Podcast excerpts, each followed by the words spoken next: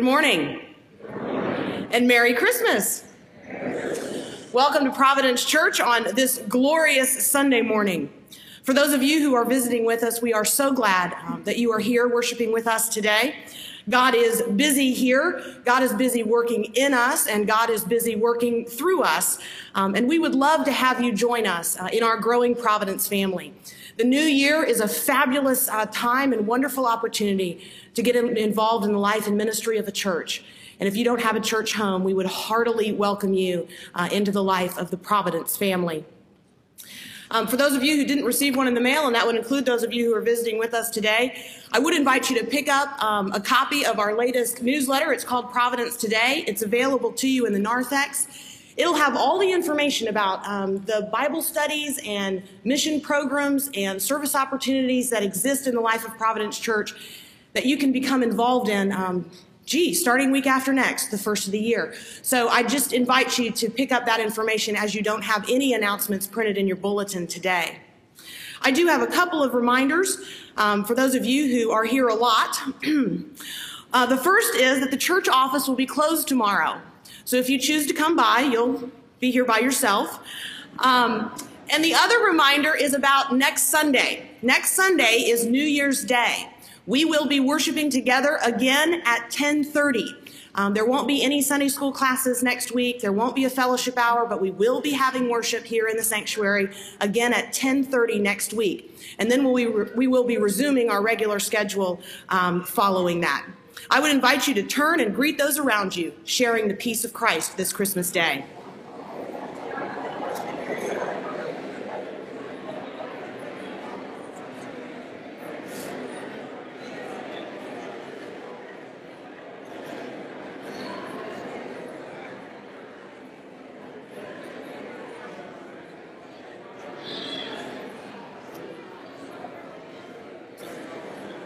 Grace, mercy, and peace to you in the name of our Lord and Savior Jesus Christ.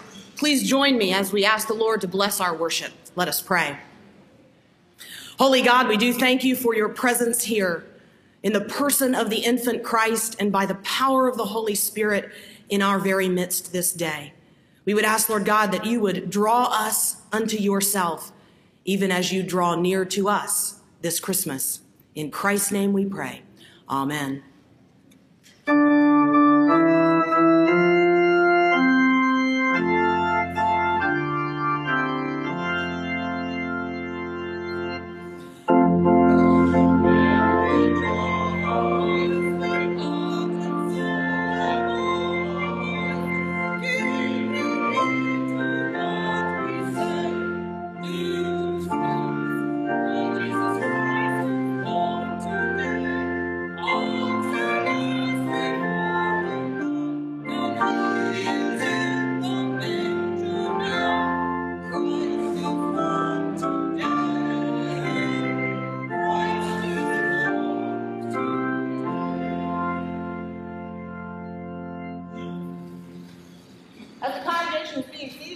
Invite the Berrigan family to please come forward for John's baptism.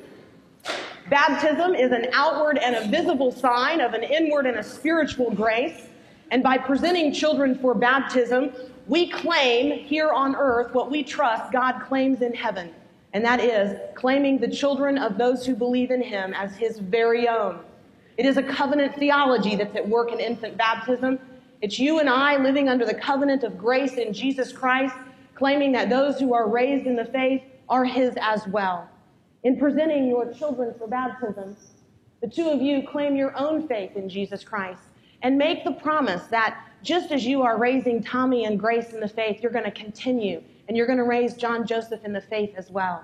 And so, Tom and Paige, I've got a question for you today.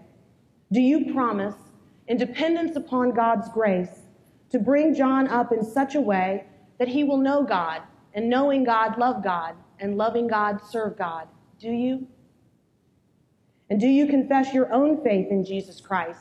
And do you promise to seek in your own lives to follow Christ as Savior and Lord? Do you? Now, for Tommy and Grace, I have a question for the two of you. Because in your lives, He's going to follow you around, He's going to watch everything that you do. He's going to listen to everything that you say. And the way that you treat him is going to help him understand how much God loves him. And so I want to ask you do the two of you, you promise to love John? Do you? Do you promise to teach him the things that you know about God? And do you promise to teach him the things in the Bible that you know? Now, you and I represent the entire church of Jesus Christ on this day.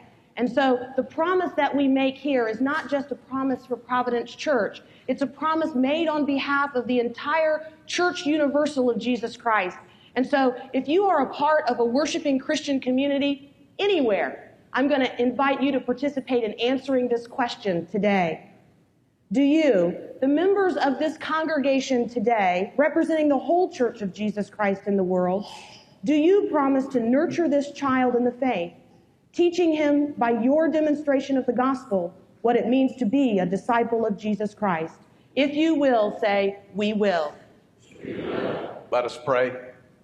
Almighty and most gracious God, take this water now and use it for a sacred purpose that of delivering the message that this child belongs to you and shall be yours forever. In Jesus' name, amen. John Joseph Berrigan, child of the covenant, I baptize you in the name of the Father and of the Son and of the Holy Spirit.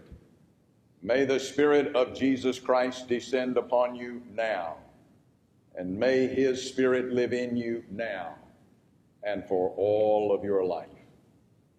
Amen. Let us pray. Dear Heavenly Father, thank you for this magnificent child, and thank you for bringing him into this world through this remarkable family. Wrap them all up in your grace. Keep them safe and may they live always as a testament to your glory and your grace. Through Jesus Christ our Lord. Amen. This is John Joseph, child of the covenant, engrafted into the body of Christ forevermore. I charge you, his brothers and sisters in Jesus Christ, to receive him into your hearts to receive him into your charge. You are the ones who are now responsible to teach him the things of the faith, to love him as God loves him. And through the demonstration of the gospel in your life, by the fruits of the Spirit that you bear out, may he come to know the grace of our Lord and Savior Jesus Christ and indeed claim him as his very own. Amen. Let us stand rejoicing together, announcing the birth of our Lord and Savior, singing, Go Tell It on the Mountain.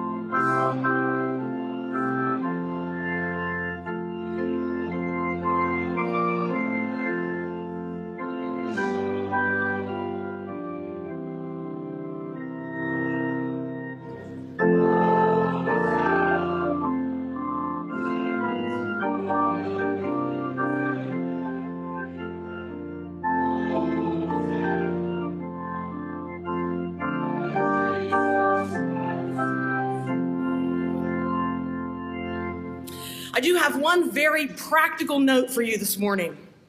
Friday is the last business day of the year 2005. The church office closes on Friday at 5 p.m. And so your gifts, your year end gifts to the church, either need to be delivered to the church office by 5 o'clock on Friday or postmarked by Saturday, as there will not be anyone in the church office to receive your gifts on Saturday and by next Sunday, we will be in a new year. So that's the practical note for this morning. Now I have a question for you, but before you answer it, I want you to consider where you are, what day it is, and who is asking the question. So here's the question. With all of that in mind, what is the greatest gift you received this Christmas morning? Oh, good job. Good answer. Now, I have a challenge for each and every one of you. Without a doubt, someone is going to ask you that question What's the best gift you got this Christmas? What did Santa bring you? What did you receive? I challenge you to answer them the same way you just answered me, taking the opportunity to share the good news of what you believe happens at Christmas with everyone who dares to ask. Give God the glory publicly in your life, acknowledging Him before others. Let other people know that you know the gift of God in Jesus Christ. Let us pray. Holy God, indeed, we do thank you for every good and perfect gift which comes from above. And on this Christmas day, we thank you for the greatest gift of all, Jesus the Christ. We thank you, Lord God, for his life. We thank you for his ministry. We thank you for his death. We thank you for his resurrection. And we thank you that even now he reigns in power at your right hand. Holy God, the gifts that we lay before his manger throne, we would ask that you would multiply them to your use and to Christ's glory in this world. In his name we pray. Amen.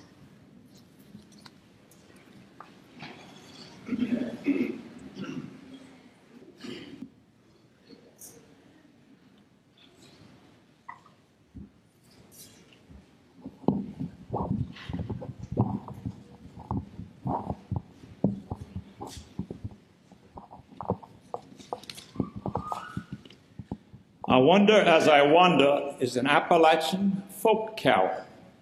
We are not sure who wrote it or set it to music. We are sure that it was handed down from generation to generation. It was discovered by John Jacob Niles in the 1930s, a musicologist who was wandering through the Appalachian Mountains trying to find unique and original music. I like to envision it as being sung in a small wooden church in a hollow somewhere in the rugged Appalachian Mountains on a snowy Christmas day.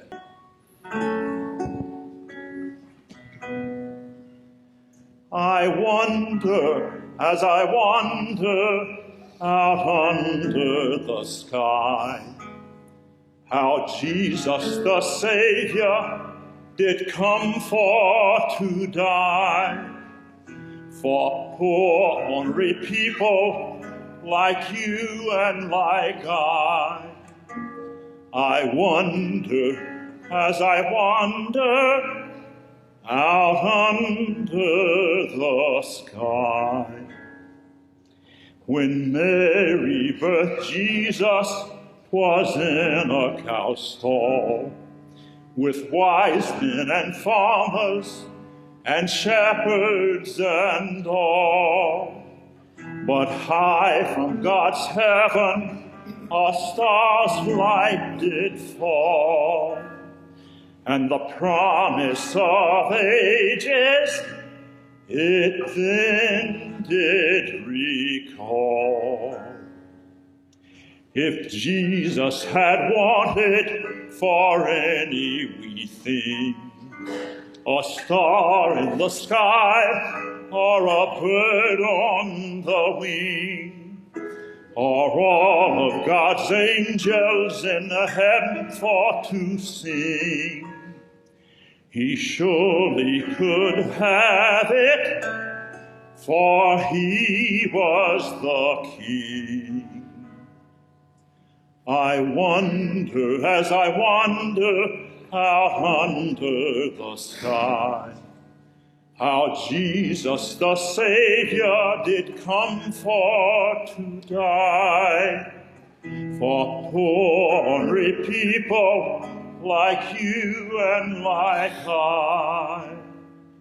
I wonder as I wander out under the sky. Our scripture lesson comes today from the first chapter of the Gospel according to Matthew, beginning at the 18th verse. This is the word of the Lord. This is how the birth of Jesus Christ came about. His mother Mary was pledged to be married to Joseph, but before they came together, she was found to be with child through the Holy Spirit.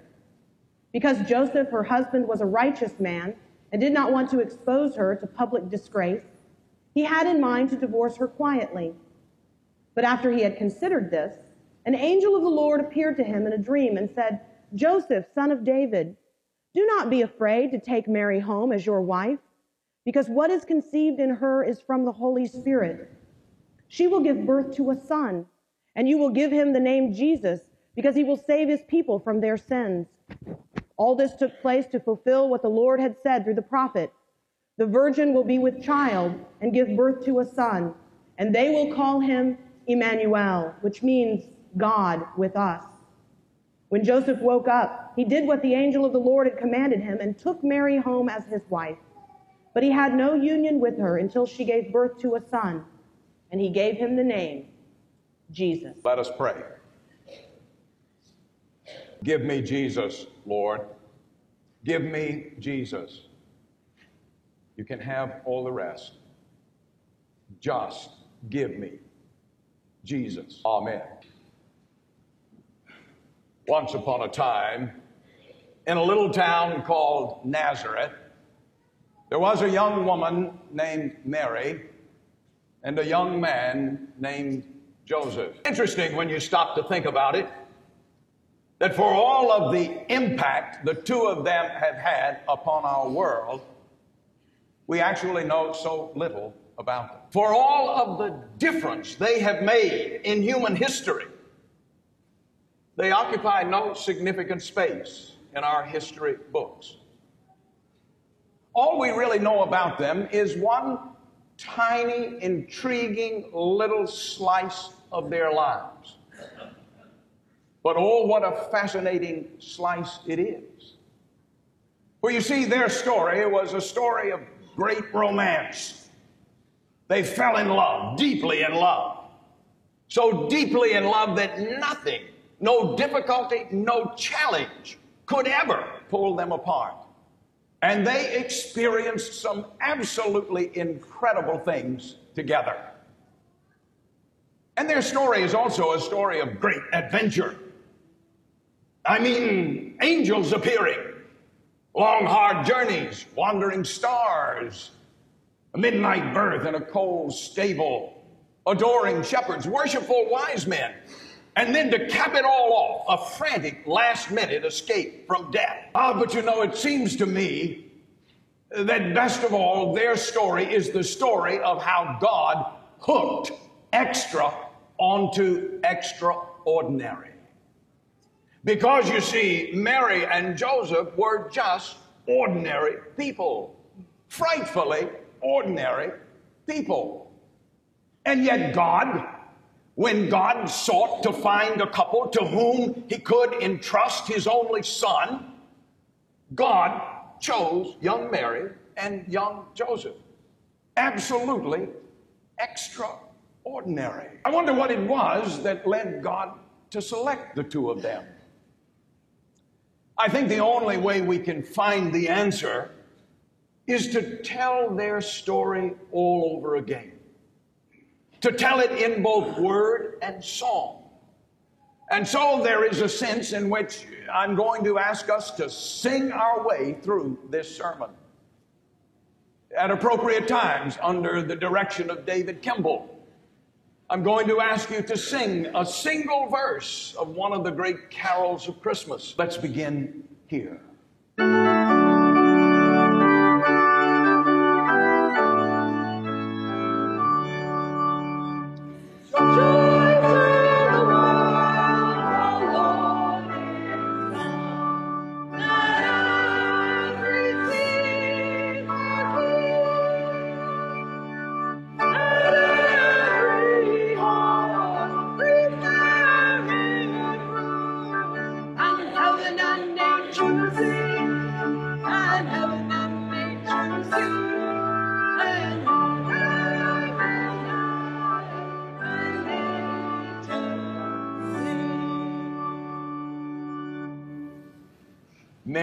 That's what we call her.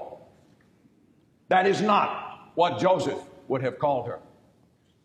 You see, Mary is the English version of her actual name. Her actual name was Miriam. Interestingly enough, it literally means the Lord's beloved. Isn't that beautiful?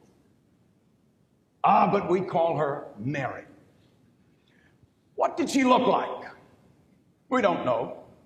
Artists traditionally have portrayed her as a beautiful brunette, dark eyes, olive skin, but we really don't know. We can reasonably assume, I think, that she was 14, maybe 15 years old. You see, that would have been normal in those days. In those days, marriages were arranged between families, and if a young woman was not married by age 17, well, something was wrong. Most young women were married between the ages of 13 and 14. And so I think it's logical for us to assume that Mary was 14, maybe 15 years old. In any case, she was terribly young. It was at that point that suddenly an angel of the Lord appeared to her. It startled her. Startled her so profoundly that the angel actually said to her, Do not be afraid, Mary, for you have found favor with God. Now, you and I know perfectly well what the angel had in mind. But Mary would not have known. I want you to focus on that line. You have found favor with God. You see, in those days, all too frequently, to be found favorable by God was actually a death sentence, or sometimes would lead to being sent off to a distant land.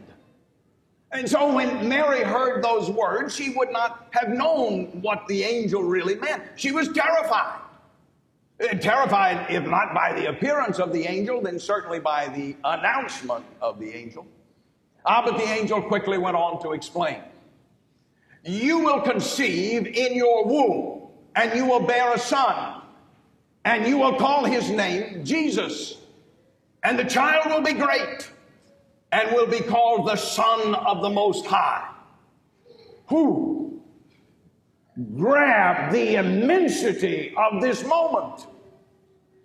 God, the great God who created everything that is. God, our God, who has no physical limitations whatever, suddenly chose to be limited by hands and feet and fingers and toes and eyes and ears and a tongue and a nose. How incredible. The angel said to Mary, The child to be born will be holy, and he will be the Son of God. Mary must have wondered, What kind of child is this? This, this is Christ the King.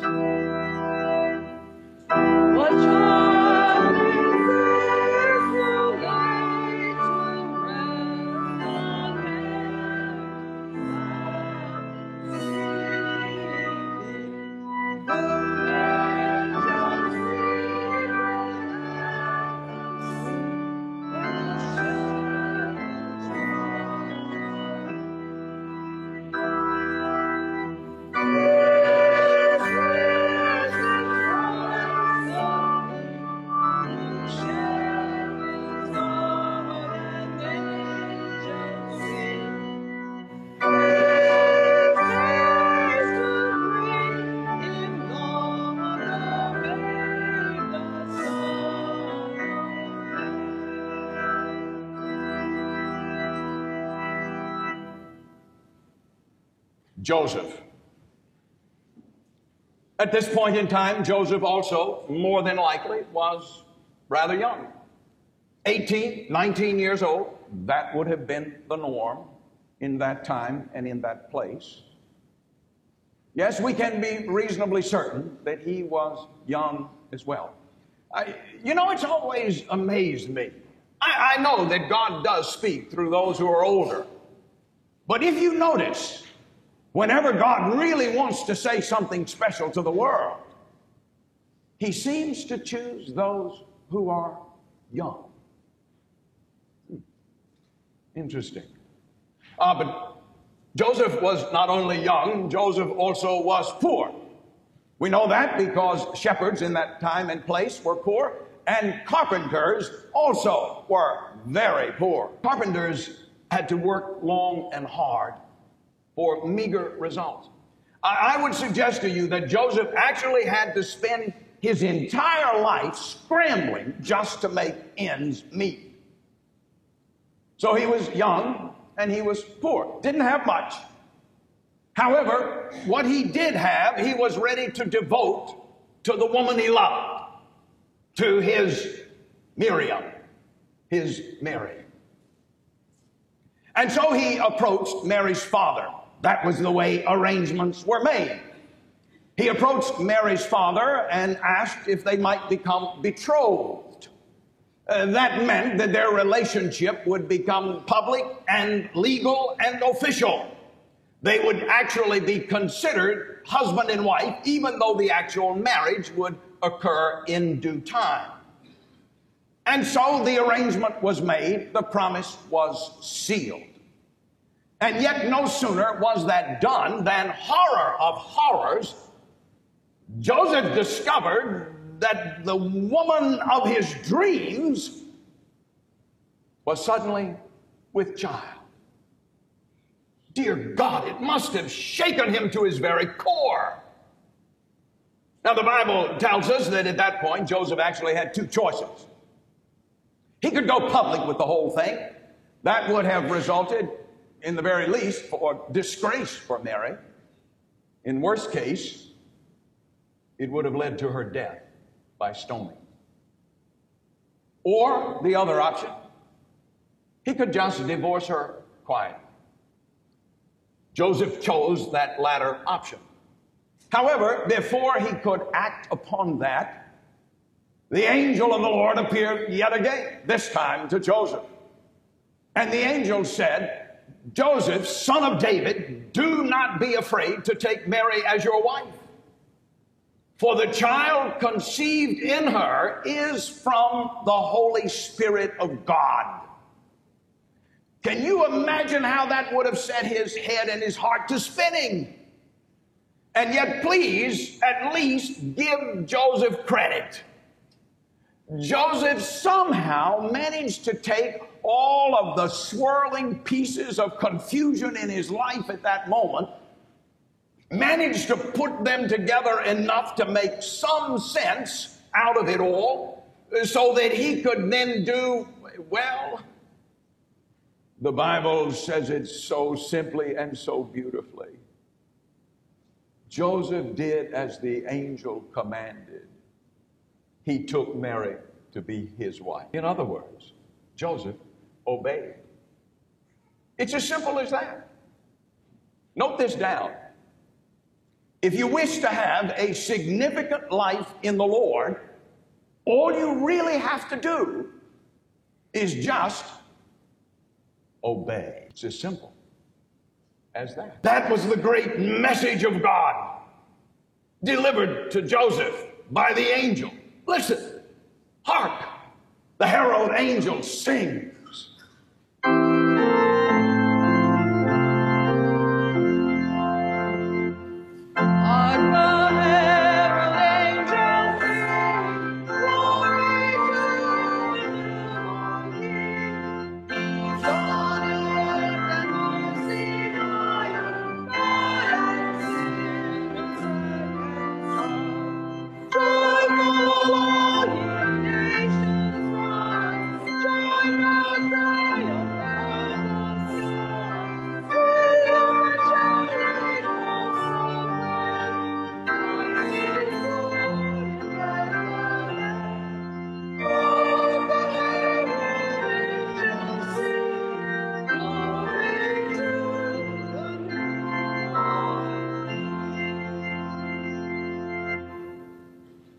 there came that point in time where Mary and Joseph had to take that long, hard journey from Nazareth all the way down to Bethlehem. Ah, not much of a journey by our standard, just 70 or 75 miles. Um, but traveling under the circumstances in which they traveled, it was a long, hard journey. Joseph on foot, Mary on the back of a donkey. It would have taken them five days. That's right, count them. Five days to make that journey from Nazareth to Bethlehem. It would have been hard under those circumstances for anyone, but excruciatingly difficult for a woman expecting the birth of a child at any moment. As a result, when they at last arrived in Bethlehem, they were dog tired, bone weary. And what does the Bible say? There was no room for them in the inn. That's all it says, but that says it all, doesn't it? Joseph, bless him, must have scrambled around and found some shelter for them in a cave stable. Wasn't much, turned out to be enough. I've often imagined what an incredible moment it must have been when there, in the fading light of the day, Joseph reached up and grasped the woman he loved and gently lifted her from the back of the donkey and then carefully placed her on a bed of straw. I've often imagined what her face looked like there in the candlelight, drawn with pain, but fierce with joy, weary, dusty, but eyes sparkling. I've often imagined that at that moment, she looked up at Joseph and said, Joseph, you have done your part. Now it is up to me. And there, in the simplest of settings, with only passive animals to watch and witness it all, there, there occurred the birth of God on a silent, holy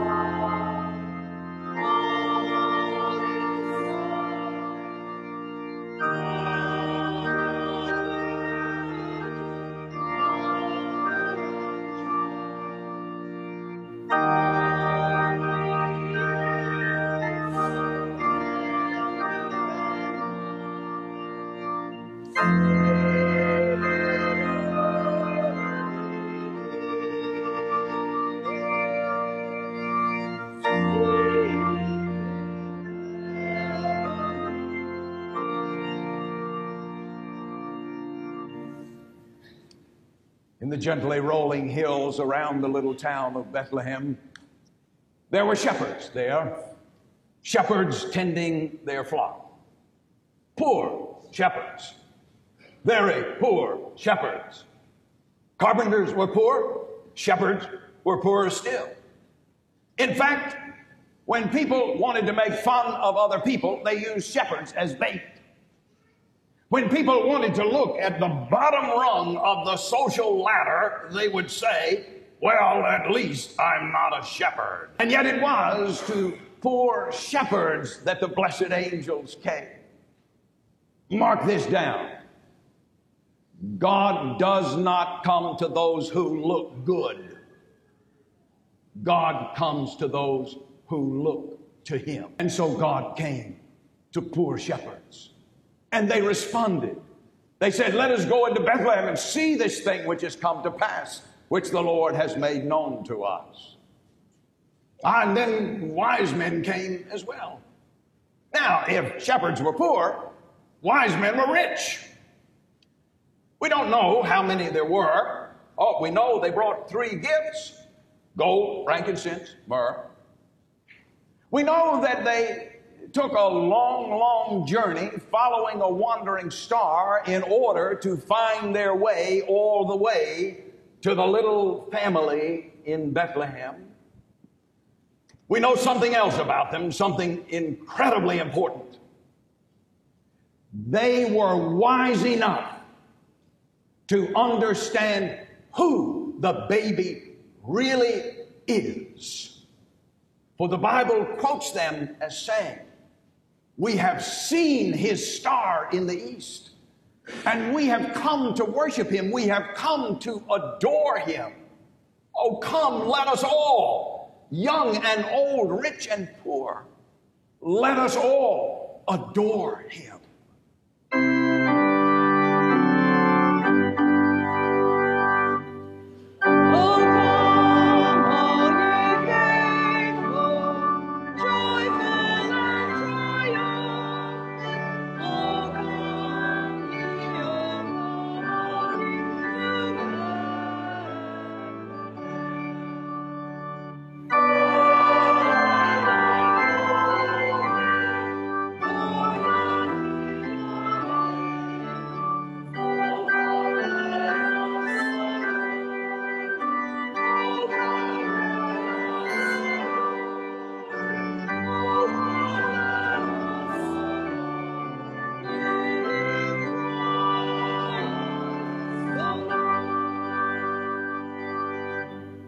I wonder.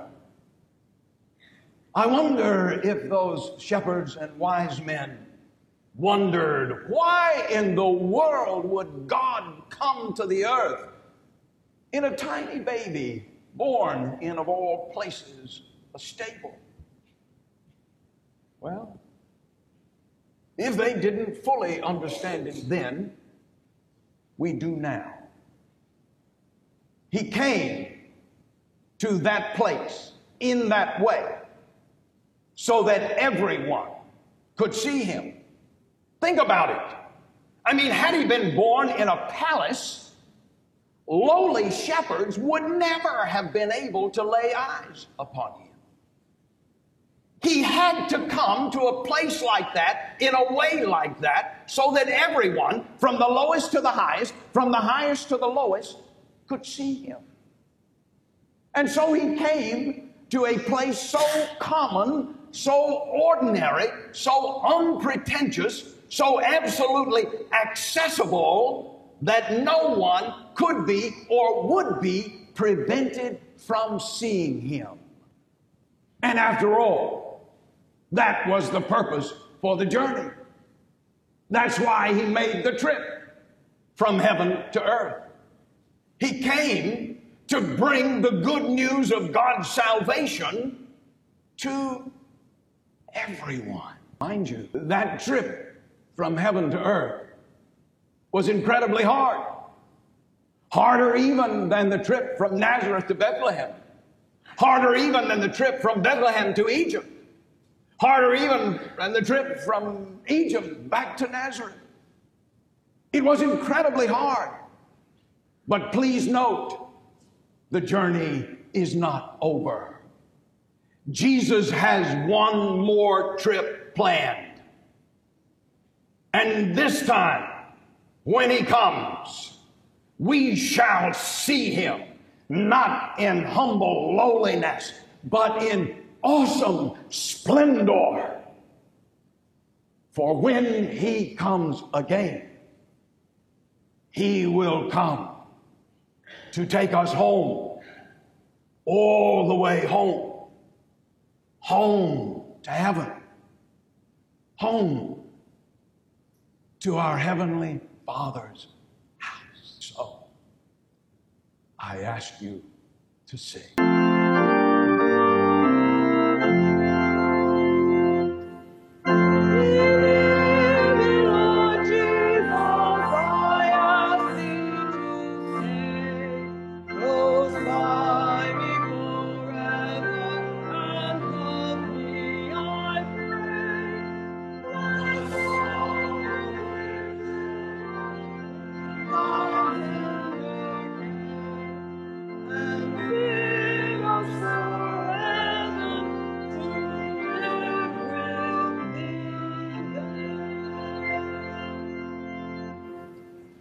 Ask you please to stand.